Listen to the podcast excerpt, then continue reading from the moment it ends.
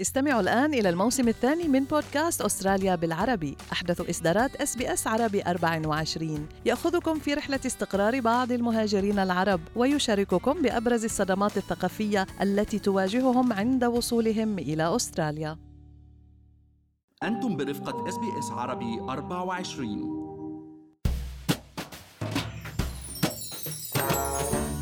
ما حدا بيقدر ينكر غلاء تكاليف العناية بالأسنان في أستراليا؟ وإذا ما أخذنا الاحتياطات اللازمة ممكن ندفع آلافات الدولارات في لحظة غير متوقعة.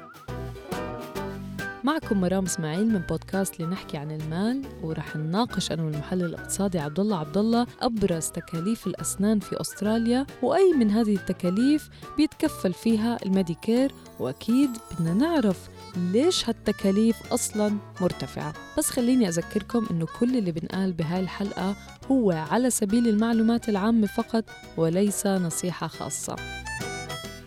عبد الله على الرغم من وجود دعم عام لطب الأسنان في أستراليا إلا أنه حجم الدعم وشو الخدمات اللي بيتم تقديمها بيختلف من ولاية لولاية.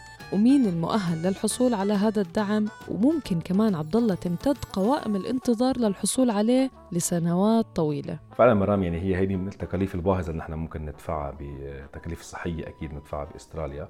وبتختلف كثير اليوم تكاليف طب الأسنان بشكل كبير بين عيادات آه، وتاني. والسبب إنه ما في آه، رسوم قياسية لأطباء الأسنان محددة يعني مثل ال GPs الأطباء العامون يعني. وبتختلف اليوم الرسوم بحسب المكان آه، والطرق يلي بيستخدموها يعني وتكلفة التشغيل تبعيتهم. وعبد الله ما بتغطي الحكومة الأسترالية تكاليف معظم خدمات طب الأسنان مثل الخدمات الصحية الأخرى؟ بأستراليا ولكن يتم دفع معظم تكاليف طب الأسنان من قبل المرضى ولكن في استثناءات لبعض الخدمات الخاصة بالأطفال وبعض البالغين يلي بيستحقوا أو اللي هن under ال criteria للحصول على الدعم. فعلا اليوم خدمات يعني عناية أسنان الأطفال بيتبع برنامج Child Dental Benefits Schedule اللي هو مخصص من Medicare اليوم البرنامج هذا بيدفع 1000 دولار على مدار سنتين مرام للأطفال يلي عمرهم بين السنتين و 17 سنه لياخذوا خدمات الطب الأساسية أكيد.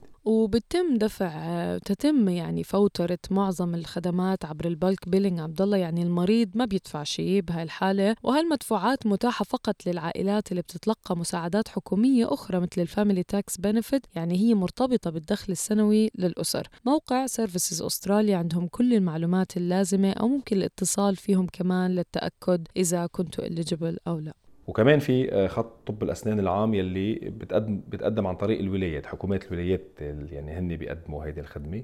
بتكون مخصصة لخدمات الطارئة للبالغين يلي عندهم بطاقة رعاية صحية يعني ال health card بياخذوها أكيد من ال Centrelink أو معاش أو بطاقة ال pension card المعاشات التقاعدية.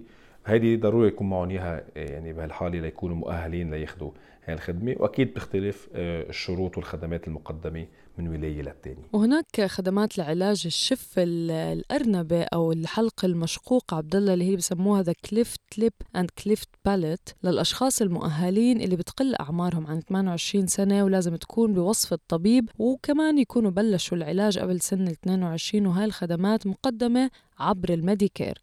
هلا إذا بدنا نشوف اليوم بعض أمثلة عن تكاليف علاج الأسنان بإستراليا مرام وخاصة يعني التكاليف الطارئة اللي بتتطلب عناية سريعة مثلا مثل ضرس العقل. اليوم بيعتمد اقتلاع هذا الضرس يعني كمان سعره وتكلفته على من عيادة لتاني على الرغم إنه اليوم متوسط يعني التكلفة ممكن يتراوح بين ال 175 دولار وال 200 دولار لكل ضرس بحسب يعني نحن طبعا هذه الأرقام حسب جمعية طب الأسنان الأسترالية وهذه التكلفة بتكون آه، تتضمن أكيد تكلفة التخدير الموضعي ولكن مش ضروري تكون كمان included بقلبها رسوم الاستشارة للطبيب أو أي أشعة سينيه ممكن اضطر الطبيب ياخذها قبل قلاع الضرس ولكن إذا طلعنا على ال level اللي بعده عبد الله يعني وهي الحالات المستعصية اللي ممكن يلزمها جراحة بمستشفى فبنحكي عن متوسط ما بين 385 لل 475 دولار لكل ضرس دون تكلفة البنج وتكاليف المستشفى الأخرى واللي ممكن تصل تكلفتها في بعض الأحيان من 3000 ل 4000 دولار. وهي التكلفة ما بيغطيها ال Medicare. لهيك مهم نتأكد إنه إذا كان عندنا بوليصة تأمين خاصة إنها تكون بتشمل تكلفة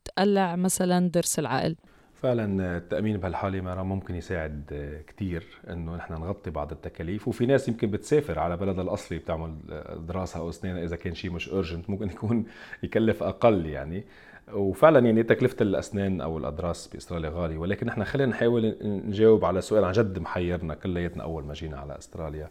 هو ليش هالقد طبيب الأسنان بكلف كثير بالمقارنة مع بلادنا يعني أو بلاد تانية وبحسب ما يعني ما بحثنا مرام يعني عرفنا إنه في كثير عوامل اليوم بتأثر على سعر خدمات طبيب الأسنان بأستراليا مقارنة بالدول الأخرى. أبرز التأمين يعني اليوم كل طبيب أسنان لازم يكون عنده تأمين تأمين لشغله يعني. آه، في حين أنه مثلا أطباء الأسنان بخارج أستراليا مش مضطرين يدفعوا تكلفة التأمين. وأيضا الأجور المدفوعة على اطباء الأسنان بالعيادات والموظفين اللي بيشتغلوا بالعيادة هي أعلى بكثير من آه، يعني الموظفين اللي بيشتغلوا بالعيادات بخارج إستراليا. واليوم الأطباء الأسنان بإستراليا مرام في عندهم تكلفة عالية آه، ل يعني ليكونوا كومبلاينت مع كل المتطلبات التعقيم والنظافة آه، وضمان بيئة بيئة نظيفة للمريض وبيئة تكون دائما محافظة على السلامة العامة. أكيد هذه تكلفتها أيضا كثير عالية. صحيح عبد الله يعني إيجارات عيادات الأسنان بتوصل لالاف الدولارات في الأسبوع. في كمان أطباء الأسنان بيقولوا إنه أدواتهم ومعداتهم بتكلفهم الكثير كمان من الوقت يعني للعمل عليها والتدريب عليها وكمان دفع ثمنها يعني لهي الأدوات وبيستخدموا في أستراليا معروف إنه أطباء الأسنان بيستخدموا منتجات عالية الجودة لمرضاهم وبيتكبدوا نفقات باهظة لصيانة أجهزة عياداتهم بشكل مستمر على مدار السنة. وهذا ما حكينا عن دراسة الأطباء الأسنان يعني اليوم ما بتنتهي بمجرد أن يتخرجوا من الجامعة لازم يضلوا عم بيتدربوا. وهيدي حسب يعني الريكويرمنت المطلوبة منهم بأستراليا. ليتأكد أنه عندهم المعرفة والخبرة اللازمة تيضلوا مواكبين أحدث التطورات التكنولوجية بموضوع جراحة الأسنان وعلاج الأسنان وغيرها. بقى الموضوع بكلفهم وقت ومجهود كتير. لهيك اليوم بنشوف التكلفة عم تكون علينا كتير عالية. يمكن أحد الحلول أنه تصير ال Medicare يغطي اليوم جزء من هذه التكلفة ويساعد الأستراليين على تخطي هيك عقبات ممكن اليوم يوقعوا فيها ب emergency مثلا معينة لثلاث سنين. ما يكون فعلا الشخص حساب حسابها. ما يمكن اليوم آه، بدولة نحن معودين على رعاية صحية ممتازة عبر ال Medicare. ليش لا؟ تكون تغطي بعض تكاليف الأسنان.